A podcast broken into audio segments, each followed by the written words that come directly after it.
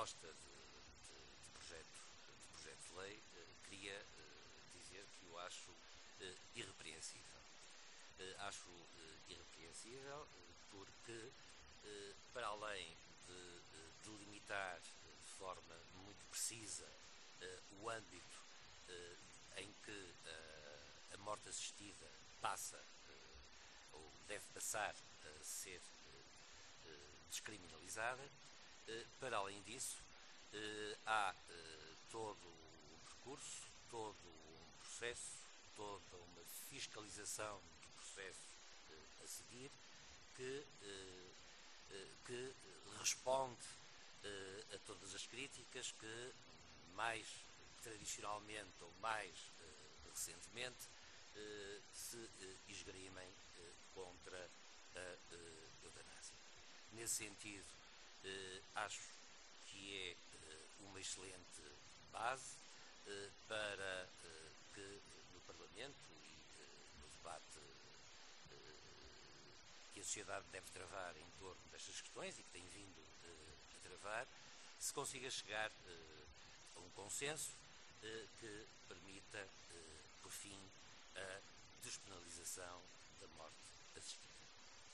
Em segundo lugar, eu a despenalização da morte assistida é um imperativo constitucional. E eh, digo que é um imperativo constitucional com base no eh, artigo 1 da Constituição da República Portuguesa, que diz, eh, que diz simplesmente Portugal eh, é uma república eh, soberana, eh, baseada na dignidade humana, ou na dignidade da pessoa humana, como gostam de dizer os juristas, e na vontade popular. A soberania não é aqui mais que uma adjetivação da República. A vontade popular e a dignidade humana são eh, os pilares da República Portuguesa, desta República em que eh, eh, a assistência a uma morte desejada, enfim, no quadro eh, rigorosamente descrito no eh, projeto de lei, é eh, considerada um homicídio. A dignidade humana e a vontade e a vontade popular eh, estão eh, num lugar onde no passado eh, estavam outras coisas.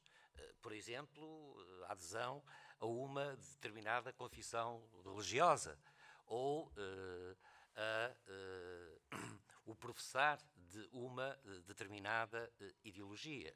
Não quer dizer que o texto da lei fundamental não tenha uma clara uh, inscrição uh, ideológica, mas uh, não há qualquer invocação de qualquer doutrina, ideologia, confissão religiosa para suportar o sentido da República Portuguesa. Um sentido que se perfila finalidades que constam também do artigo 1 da Constituição a construção de uma sociedade mais justa. Ora, se é este o quadro da comunidade de que somos cidadãos, eh, se eh, a dignidade humana substitui quaisquer eh, outras convicções ou determinações que possam condicionar esse convívio, a defesa da dignidade humana que se inscreve eh, na própria essência do que se designa por a República Portuguesa, justifica quer a objeção de consciência dos médicos que, porventura, eh, eh, não eh, ou pretenderem recusar assistir alguém eh, para eh, abreviar uma vida de sofrimento que o próprio não deseja prolongar, como sustenta, de igual forma, a opção eh, de quem, eh, inequivocamente, eh, pretende pôr termo à sua vida e, por isso, incapacitado de o fazer pelos seus próprios meios, requer, reclama a ajuda de alguém. Eh, é a mesma dignidade humana que fundamenta uma coisa e que fundamenta a outra.